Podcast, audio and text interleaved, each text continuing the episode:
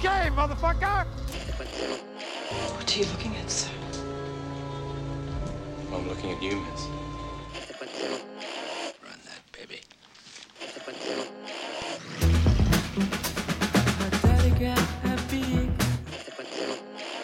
I'm not the Zodiac. And if I was, I certainly wouldn't tell you.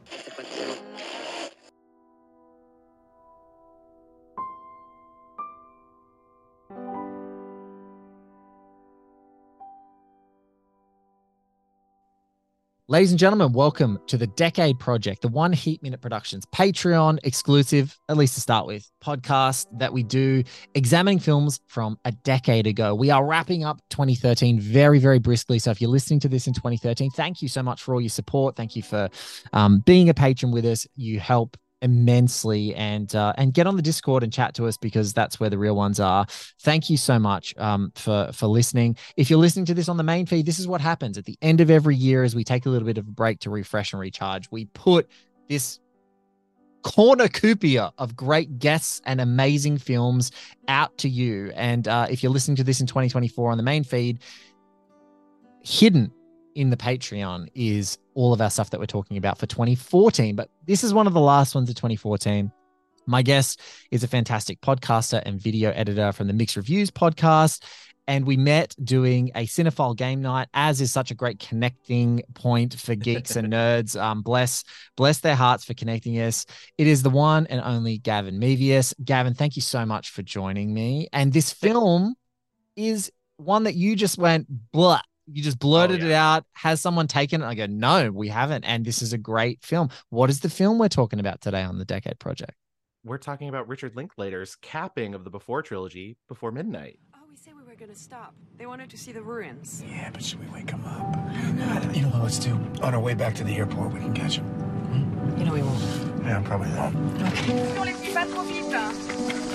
And how did you two meet? We met about 18 years ago. We kind of, sort of, fell in love. And a decade later, we ran into each other. No, no, no. You wrote a book, and I read about it and went to look for it. Oh, that's pretty romantic. If we were meeting for the first time today on a train, would you start talking to me? Would you ask me to get off the train with you? Of course. Well, this place is so full of thousands of years of myth and tragedy, and I thought something tragic was gonna happen. Still there. Still there.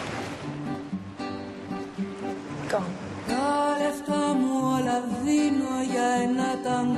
You never stop ogling girls, I don't ogle girls. I make love to them with my oh, eyes. Oh, wow. I'm stuck with an American teenager. I feel close to you. Yeah. But sometimes I don't know. I feel like you're breathing helium and I'm breathing oxygen. What makes you say that? I wanted you to say something romantic and you okay? You are the mayor of Crazy Town. Do you know that? You are. This is how people start breaking up. Oh my god. I assure you, that guy you vaguely remember the sweet romantic one that you met on the train? That is me. Why am I finding myself so Then we just need attracted Ian. to this woman? Gavin, this film, 10 years. Holy shit. And yeah, that's been wild. I don't like that. I don't like it's disgusting actually it's like, uh, there's a photo there's a photo gavin can see this um there's a photo of me holding my kids just behind me like there's one of like my, my son when he was young enough to fit in like a baby bjorn and his sister on my back and i'm like man remember when i didn't have this much gray hair wasn't that nice um and it reminds me very much of this movie like 10 years ago so crazily excited that there was going to be another before movie and there's no way at that time 10 years ago personally that i feel that i could have the same connection with it now. I like watching it now again it is amazing. But tell me why you chose it for for the decade project as sickening as the prospect that it's a decade old is. You know. Um i just remember uh so i got to see it uh back when i was like one of the privileged few. I used to uh pretend to be a film critic before my editing career.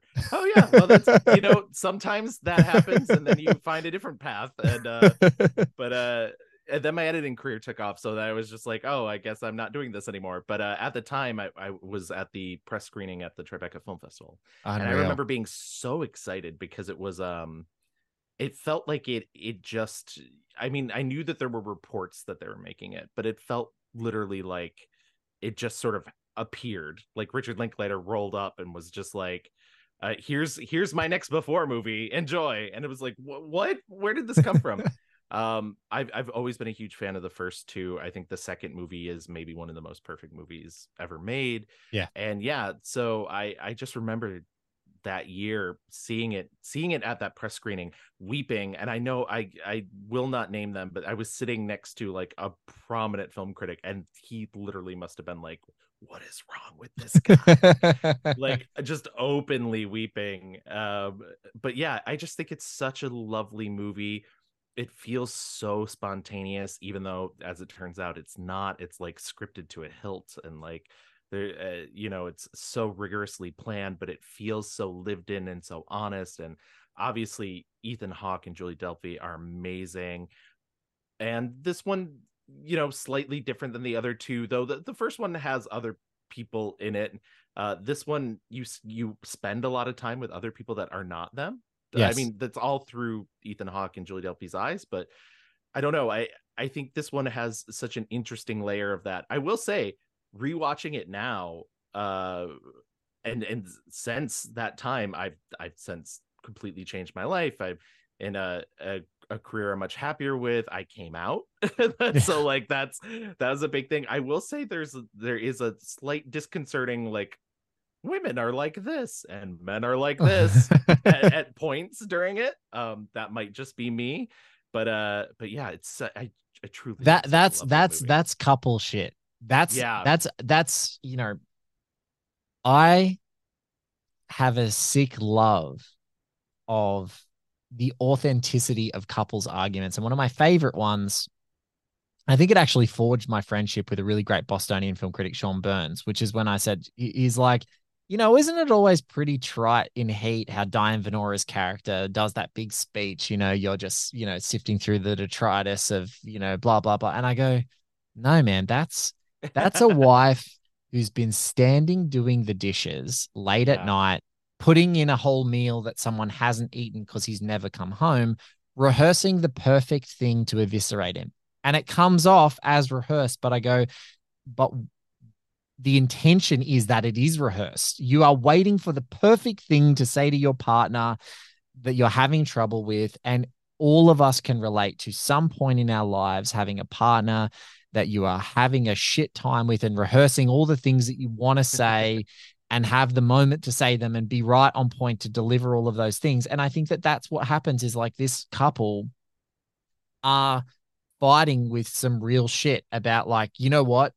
There is some realness there about like at the end of the day, like mums do get like yeah. Guys are the, the worst. Like mums do cop it. Like they think about that stuff you know, like me, even me on a small scale, and I hope that I'm a great dad, but like, you know, I, am the one who goes off and wakes up early in the morning and does a podcast or goes off and, you know, stays up late at night working on the creative things. And, the, you know, and, and my kids are, are here. And obviously I wouldn't be able to do what I do um, creatively if I wanted to have a partner. And so th- it is a real struggle. So I, I, when I see those arguments, I'm like, this is them doing the rote argument and he's always got the parry and she's got the parry back because it's like this is right. an argument that is played out many times you know I like that you I, I, like that you bring up that there is like a, a rehearsed quality to it. One of my favorite moments comes really towards the end where she's like oh you expect me to give up my dream job? And he's like your dream job? A few minutes ago.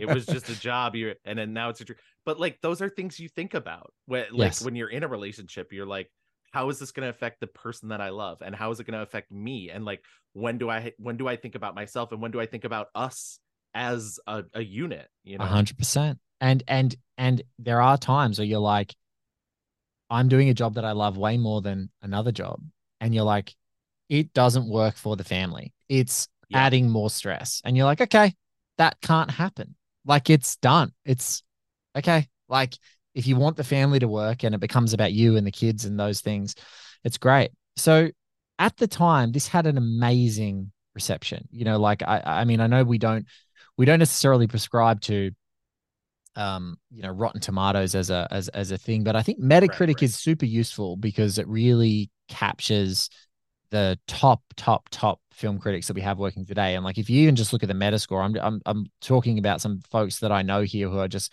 unbelievable writers. Josh Rothkopf, like hundred out of hundred. You know, like Justin Chang, hundred out of hundred when he was still writing for Variety. You've got um, David Edelstein, who was writing at New York Magazine, gave it eighty out of hundred. Uh, you know, Owen Gleiberman at the Weekly gave it hundred out of hundred. Stephanie Zacharek, when The Voice still existed, wrote about it. You know, like it's it's it's it, this had an amazing Metacritic score of like 94, and I think that like Yeah, 90, 96 is moonlight kind of stuff. like that's like when there it's so freaking resounding that it's it's unbelievable. So it had an amazing reception, and for the third movie in a series of anything to have that level of Right. reception, it's kind of crazy. Yeah, because usually the third is the curse in a trilogy. It seems Yeah. usually the the third is the one that people are like, I don't, I don't know about this one. but I, you know, I think obviously these movies specifically are very different than a lot. Yes. You know, it's not like it's not like the third Captain Blastoff movie, Captain Blastoff versus you know, uh, and so you kind of know what you're gonna expect going in. You're expecting these like real human stories, this real love story between these two people, and and like I said up at top, like I just think I I who could do it better than these two? Like who could do it better than Ethan Hawke and Julie Del? I'm Julie Delpy, like just unsung, like just is Well, amazing. and it's all the i think if we're talking about starting to pivot into how these films are viewed and they were even viewed then is when they were making this it was so critically important for the writing credits to finally Yeah. truly reflect the contribution of Julie Delpy crafting her character, Ethan Hawke crafting his character, and Linklater structuring and providing the scaffolds, but them to paint them out. Because, like, I think when we look back now, there's been some great interviews with Ethan Hawke about this movie, talking about like he's talking to his son, um, uh, Hank in the movie, and he's like, "That's me talking to my like that's me talking to my Hawk, me going off on a new relationship, me having that and having a talk with Maya about how great she is as a kid, and like not being and knowing that I was failing, and and and having those things, and so as Jesse." He's actually pouring Ethan Hawke through Jesse in a way that's like, this is no longer a character. This is such a weird blur between life and how he's like sort of exercising his own personal demons. And Julie Delpy too, like that role of men and women is as much for me when I watch it again as like a commentary on like women being relegated as like creative people to the sidelines, even though she's like, I'm the fucking author here. Don't use Right. my shit. Like that's that line when she says it towards the end of the movie. Don't write about what I fucking say in your books, right? And he's like, You married a writer. This is what I do. That feels to me like she's the author of who she is and don't Right. use my stuff because it's me that you're taking you're taking my essence and i feel like what we learned since then was like before sunset um uh, before sunrise and before sunset was such julie delpy creatively pouring herself through that character to make her so perfect that that's why celine resonates because it's like julie delpy you know like a full dose of julie delpy if you like and that's actually one of the things I really love about this film that that doesn't really obviously can't happen in uh before sunrise and then in before sunset like the the book is so new but in this movie she's lived for at least 9 years or more as as this fictional character that Ethan Yes. Hawke has written about and and so I I love that interaction when they go to the hotel and the woman's like can you sign this book and she's like that she's Magdalene's not me. I'm not Magdalene. Like that's a that's a character in a book. I'm a real person. And and Ethan Hawke makes her sign it. He's like she'll she'll be happy to. Like but I but I love that idea that she's like I'm not a I'm not a fictional person. I'm I'm a real person. I'm living, breathing. I have thoughts, I have wants, I have needs. And sometimes I look at you and I think you just think I'm that person in that book that you wrote or the two books that you wrote.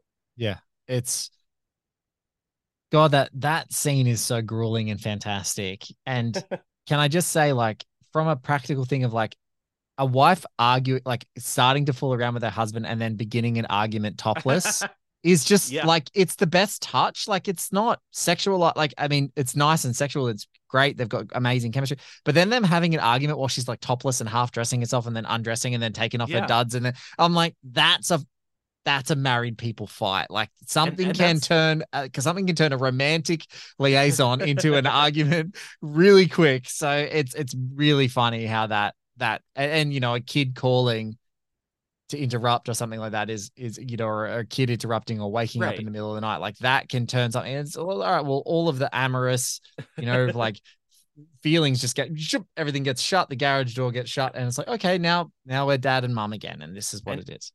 and as an editor and i know this is like kind of an impersonal feeling thing but as an editor i sit there and think like well this is a 15 minute chunk of this movie and there's this many cuts that are occurring during this scene which means there you know there were at least this many takes. And i know they shot this movie over the 15 day period like and that's where my brain goes i'm just like she must have been topless in that hotel room for like days.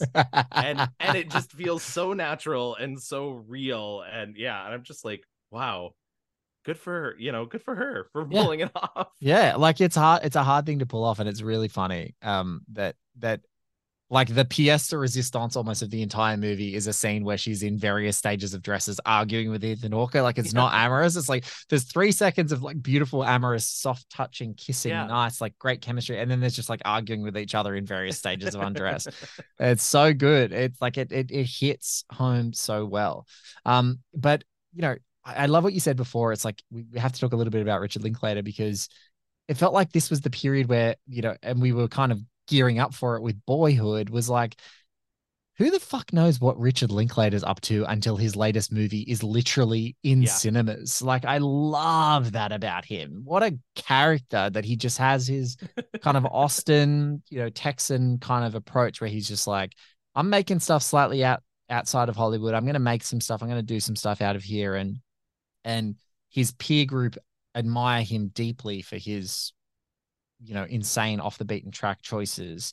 Um, and and I, I think this, you know, it's pretty magical that they were able to do this. And then it was only when they when this movie just appeared, because before Sunrise and Sunset felt so I don't know, circular and closed that when it appeared, people were like, oh, is there ever going to be a fourth one? You know, is there ever going Right, to be right. something like that? And it's like, well, maybe, but also if they don't want to, no, like who cares? Like, right and knowing his style, he'd be like, I want every one of those same actors who is in this movie to all come back.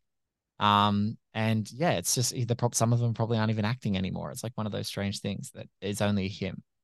well that's definitely one of the things that like uh, selfishly you know i could take one of these every nine years Uh, Uh, but yes, a hundred Uh, percent. But, but like if they don't want it, like the the magic comes from that synergy of the the the sort of trinity of all three of them working together in harmony, and that you know, I think it's smart of them to to you know come back together every now and then and be like okay well we don't have an idea for it. You know i i heard rumors I'd heard rumors the original concept of this, or what Ethan Hawke wanted for the original concept of this movie, was it was just going to almost be a day in the life, and it was going to be like them in a city and like picking up the kids from soccer practice and bringing them to school, and, and then them not even getting really to have that time together until like 10 or 11 p.m., which was Yeah. why it was before midnight.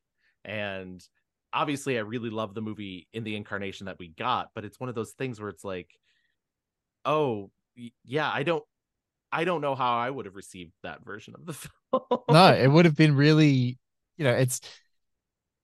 I think it's so good to set the scene, right? Because after nine years, it's really important to sort of set the context. And then once they go off to the hotel, that's where really the movie that we know begins. It's like this we're setting you up for this, and we have to build all the context and we have to build the baggage and we have to lay it out, lay it all out on the line, and we have to have all these conversations and we have to see our see be ready for the contradictions of the great scene from both of them you know, I don't want to move to Chicago earlier on. And she's like, I, I don't want to take this crap job. I, I don't know. And then like, it's my dream job. It's like, no, I do want to move to Chicago. And it's, it's all those things that, um, about how people know each other. It's like, I know what you're going to say 10 hours before you realize that you're going to say it. Like that's such Right. a, a great married couple thing. I, I can't believe they shot this in 15 days. Like I can, but it's, it's, it's, it's effortless. Like you talked about in the editing the editing is effortless. Everything's eff- uh, effortless. The continuity is there mood tone tonally pitch perfect. I guess probably because these characters at this point are their second skin and they have poured so much of themselves into them it's very easy. But yeah like a 15 day shoot these big actors Like it was, it's kind of incredible. and and it's hard too because like i said this one has more characters than they i mean once again the first movie they do run into people. There's that great moment in the first film when they run into the german tourists and they're like do you speak english? And they're like well why don't you speak german? And that's one of my favorite things just assuming everybody speaks english. But uh but in this they have these side characters that are literally in the first half of the film. Like they Yeah. don't leave for the um for the hotel until about 40 minutes in. Yes. and so you, you have these other characters and they feel the same. They you know like you you get the there's like a a grecian man who's kind of a pig and his wife who like kind of loves it. And you, you have the man that runs the the the writers re- well, it's it's it's funny because it's not really a writers retreat. He invited ethan hawke to his house but like but essentially a writers retreat. Um and you have his grandson and his newish girlfriend and also what i think is really funny is uh, how quickly times change they kept talking about how they talk on skype and i was like that would be zoom now that would be Zoom right now. Yeah. yeah i was like skype who does that Lol. Oh. Skype. um so old. and then there's and then there's that woman who like you see her in the dinner scene but she seemingly comes from nowhere with that beautiful story about losing her husband and Yeah. and lose and not just losing him once but losing him slowly over time and and feeling those pieces of him that she cherished so well fading um and and all of those things really work and yeah they, i mean i think in a in a lesser hand they could seem kind of cliche because it is like the it's young love and then it's like lived in love but it's still flirty and then there's Celine and Jesse and they're they're kind of in the later stages and then there's the two older people who have lost their loves but the it's and then there's the characters of Celine and Jesse that the other people around the table refer to, like, oh, then he wrote a book about fucking his wife for three days, you know. Yes And then, uh, and she's like that, blah, blah, blah, blah, blah. like she's like getting getting annoyed with him being very dismissive. You know, it's it's it's very fun because then there's this, you know, the elephant in the room is this other couple, this imaginary yeah but real couple that are right there at the table. and it's and it's just masterfully played and planned out and and yeah i think you're right it's it is the the specter of of this fictional Celine and Jesse. Uh, do we do we ever learn what Jesse's uh fake character name is? Because we learned No. hers is I hers is Magdalene. Is it in the previous movie? I haven't. I don't didn't watch. I didn't. I can't remember Yeah. either. Yeah, funny. Yeah, I it's funny. I had, I had not thought about that until right now, but yeah.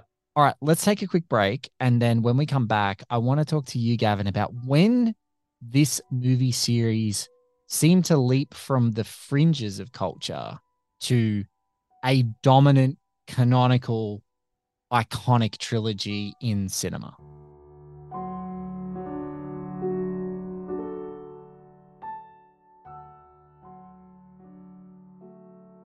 When you need mealtime inspiration, it's worth shopping Kroger, where you'll find over 30,000 mouthwatering choices that excite your inner foodie. And no matter what tasty choice you make, you'll enjoy our everyday low prices, plus extra ways to save, like digital coupons worth over $600 each week. You can also save up to $1 off per gallon at the pump with fuel points. More savings and more inspiring flavors make shopping Kroger worth it every time. Kroger, fresh for everyone. Fuel restrictions apply.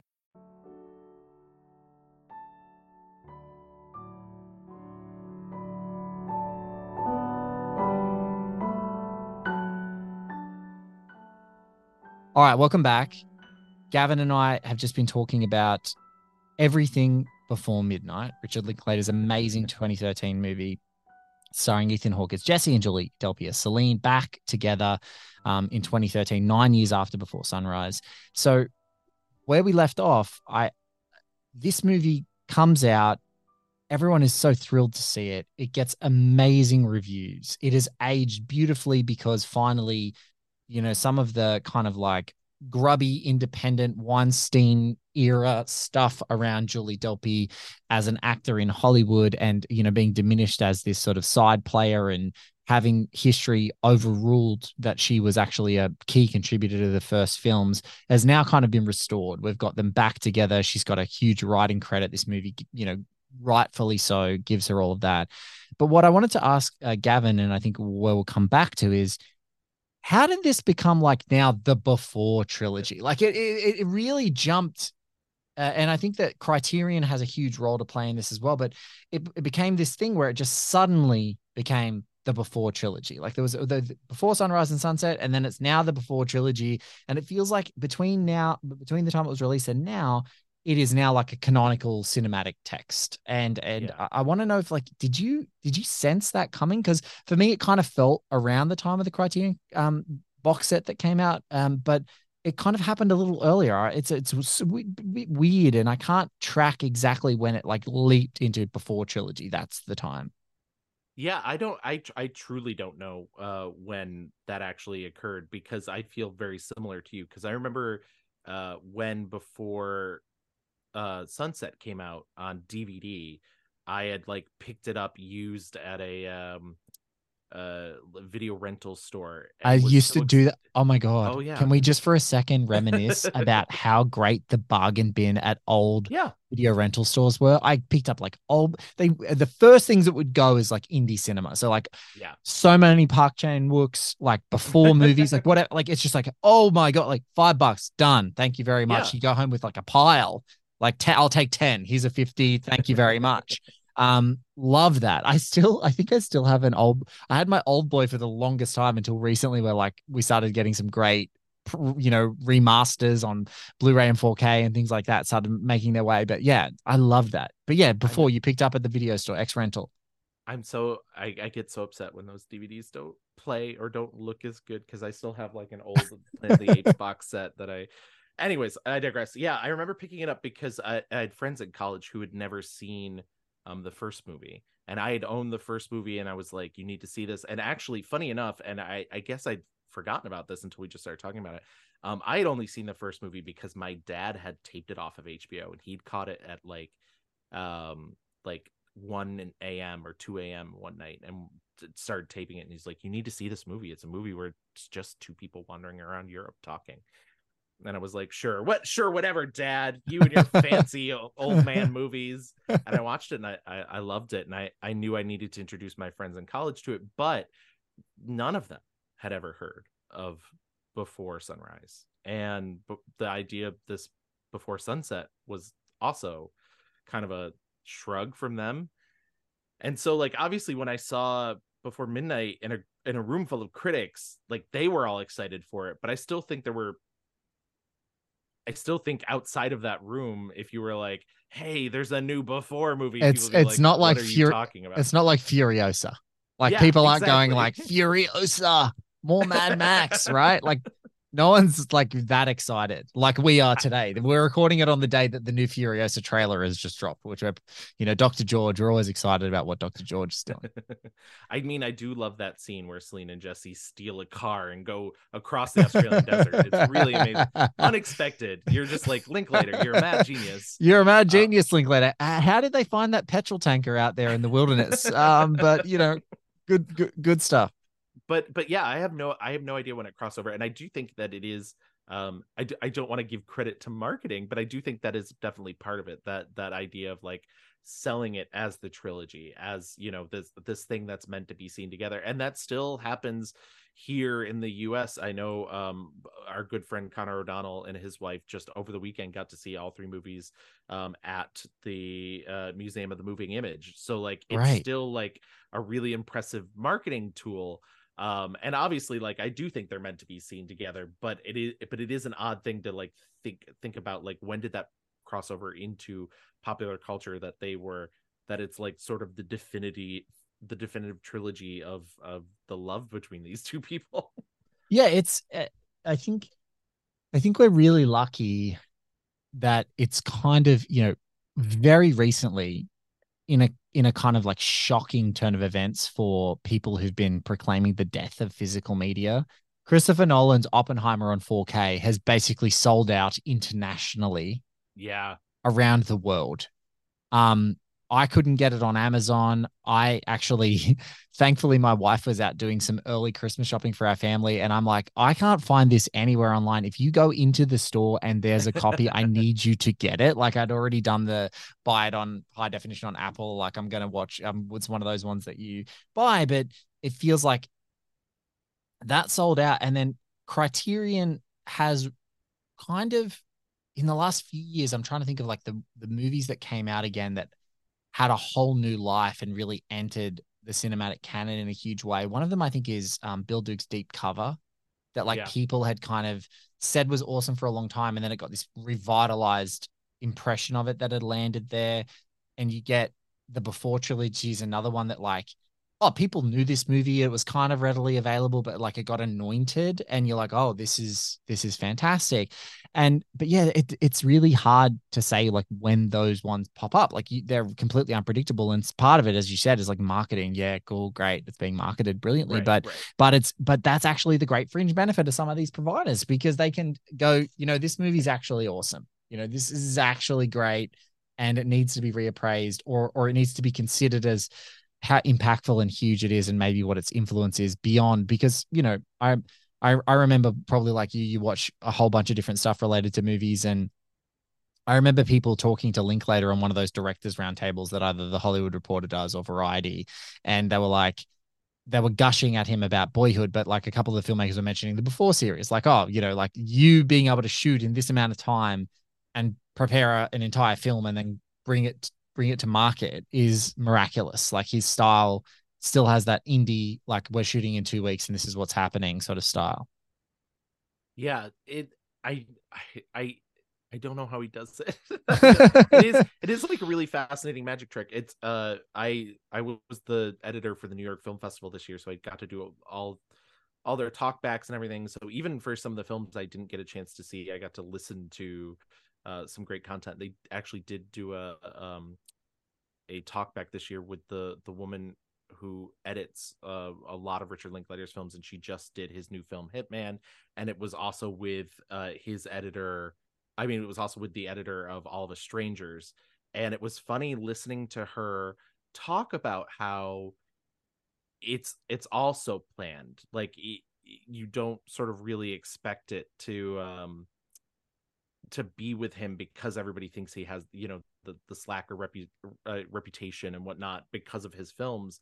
Uh sandra adair by the way i don't i don't want to not credit her. Uh she seems really fascinating and and, and a really great um person to listen to. So if you want to go find that uh It's kind of she's like she sounds like the inverse Thelma uh Thelma Yeah. Schoonmaker of like well Marty brings me like 4000 years of footage and we right. build and we rebuild it frame by frame until we get what you see. Um and- so and- yeah.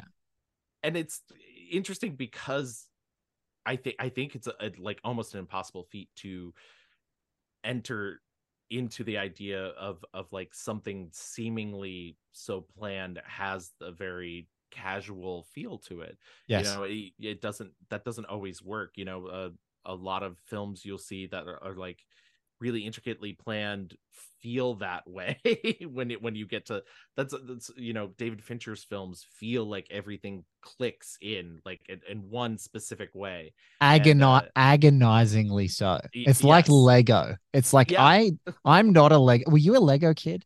Oh, of course, of course. I. Okay. I, was still not a toys. Oh No, I saw you. I saw you. I was not a Lego kid, but I was a toy kid, like you know, some action figures and things like that. My son and daughter are little, and so like Lego is now in our house. And my son got this gigantic Ghostbusters Ecto One, and he's like, Oh "Dad, let's build it together." I'm like, "Okay, let, let's do it." And he sits there. He's five. He sits there for thirty seconds, and then he's like, "Cool," and he's out. And then he's like the foreman at a work site. He's like, "Hey, going, Dad? How's that going? Are you uh?" nearly done for me to play with it. And I'm like, dude, it's it takes time. Like Especially something like that. That's probably like a thousand pieces. it was so many Like- pieces, Gavin. It was so many. It took me so long. I was like, I could have watched three movies in the time that it took me to like put this thing agonizingly together. But it's it's one of those things where where we're talking about with Linklater is that you assume because of everything that you're taught in all of the other mainstream filmmaking about how people get these amazing natural almost near improvisational perfectly calibrated conversations you're like surely they shot this for days and days and days. And you're right with a centerpiece like that they probably shot it over multiple nights. But it's like his thing is effortlessness you know gracefully walking noticing goats who knows what take that was on and Right. they're walking for that beautiful continuity of conversation. They finish 15 minutes of recording, they park it, they walk back to the beginning, they do it again. Do they get the goats the next time? Maybe not. They keep it from the previous take. But that effortless stitching is so perfect that you're like, man, like I don't understand how they do it. But it's it's this it's the seams rather than clicking in like Lego that's so perfect that everything is calibrated. It's like it's all it becomes smooth. It's like this smooth thing that you can't see where the joints are. And that's another level of skill, I think. and and obviously like it it also comes down to the players in your piece and i know i keep Yeah. singing their praises but this time i notice during that long take as they're walking from you know ruin to ruin to the i mean really there is like an unbroken 15 minute shot that occurs Yeah. until they get to a church and i noticed this time as they're walking at one point ethan hawke like nodded to one of the actors passing him Yeah. and i was just like what a nice like what a nice little thing that he just put in there and you know cle- it, it clearly works for the scene and and i think it works for jesse as a character because jesse's kind of a he's a he's a showman's not the right word because that implies that he's like fake but he he's not fake but he's he's a friendly chap and so Yeah. I, I enjoyed that during that long take but i was thinking like i wonder if he did that every take because i've uh, probably not I also love how bad Jesse's new books sound. Like Yeah. I really love Truly. he's so they sound awful. they sound so He- bad. he's like i'm gonna write what i want to write and it's like are you sh- sure you want to write that doesn't sound doesn't sound like it's you. Um yeah That's so funny. Uh, yeah, it's this is a really special series and this is a really special movie. And I think that I think the thing that if we get to like kind of what we learn out of this is there is such an unheralded skill that some of these indie and and and Linklater is doing it at a level that is extremely hard to replicate. It's like I feel like Richard Linklater needs to just have a certain amount of money to go make incredibly mercurially structured small scale movies at his pace with great actors that are super collaborators in with him because I feel like any step closer, probably save for like School of Rock, any step closer that Richard Linklater gets to mainstream filmmaking, it seems to take away something so special to his essence Yeah. for me. Like nothing ever hits. Like I know he's got an amazing career. Like obviously, you know, we we talked briefly about Slacker. He's got the Before trilogy that is in um that is in his uh entire body of work. We've got Scanner Darkly and Waking Life. I actually love Waking Life probably even more because it's much more, you know, it's it's kind of like much more cerebral and ethereal and has less has no no uh not wedded to telling you a continuous story. It's like a series Right. of vignettes. And then you get Boyhood, which is unbelievable, comes next year. Something definitely will be on the cards to talk about for next year is like this thing that he filmed over 12 years with Ethan Hawke and a whole bunch of collaborators.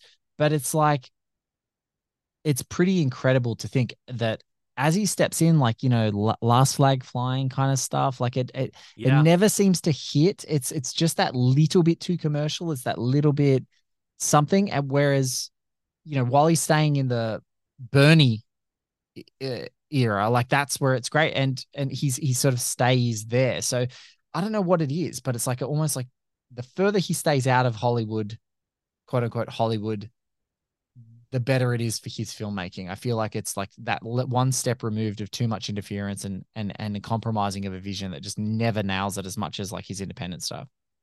So you're saying you don't want him to remake any of the bad news bears sequels I Like really bad do News not. bears goes to tokyo No, I I do him? not want. I, I mean, Bad News Bears Goes to Tokyo, one of the worst movies of all time, and I saw it this year.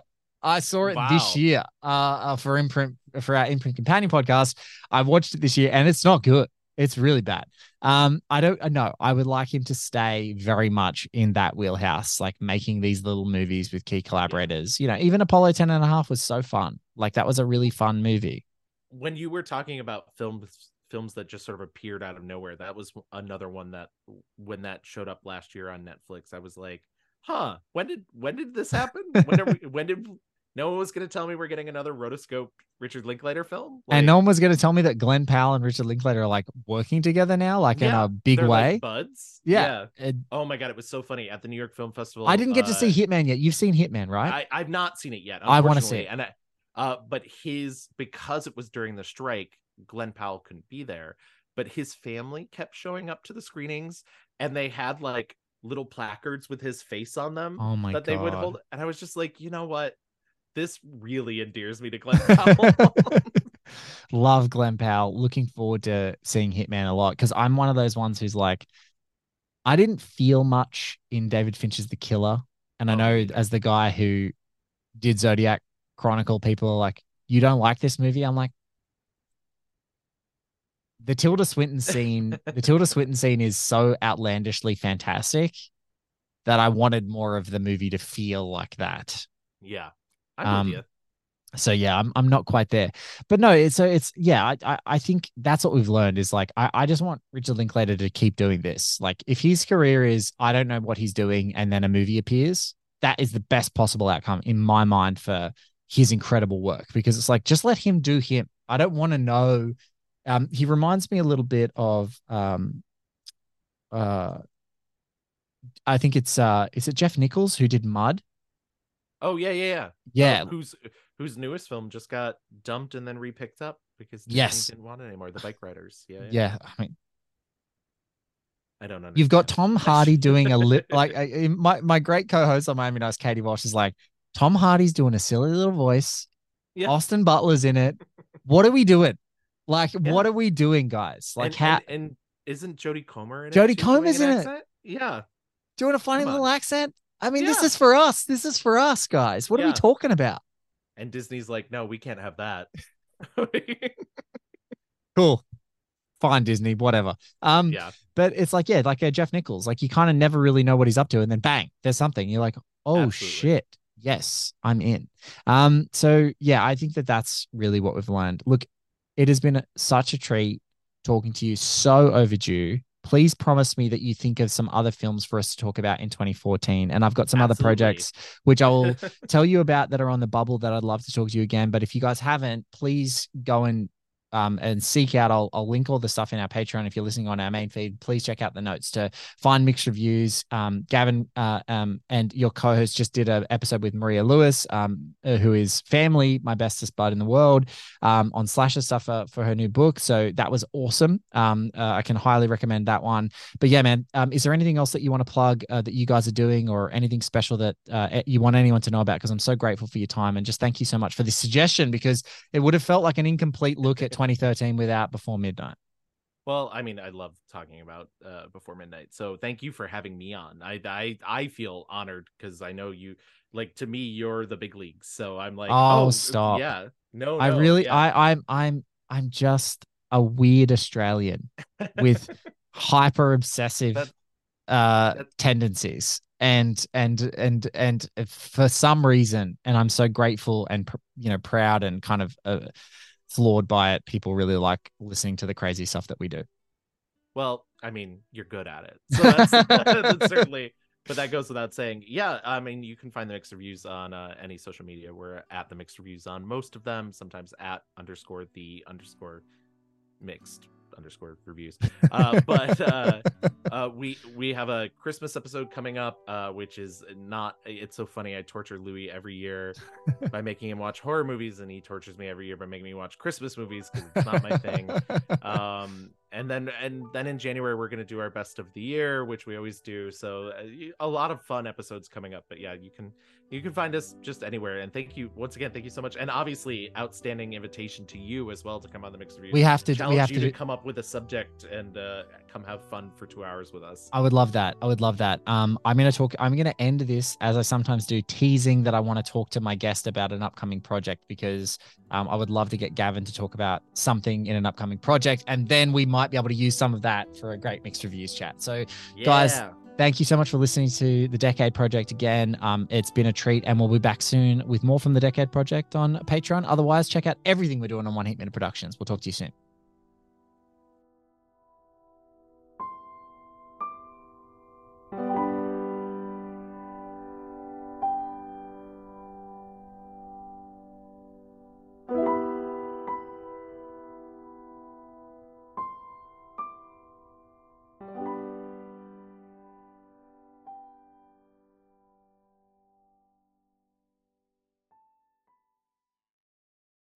When you need mealtime inspiration, it's worth shopping Kroger, where you'll find over 30,000 mouthwatering choices that excite your inner foodie. And no matter what tasty choice you make, you'll enjoy our everyday low prices, plus extra ways to save, like digital coupons worth over $600 each week. You can also save up to $1 off per gallon at the pump with fuel points. More savings and more inspiring flavors make shopping Kroger worth it every time. Kroger, fresh for everyone. Fuel restrictions apply.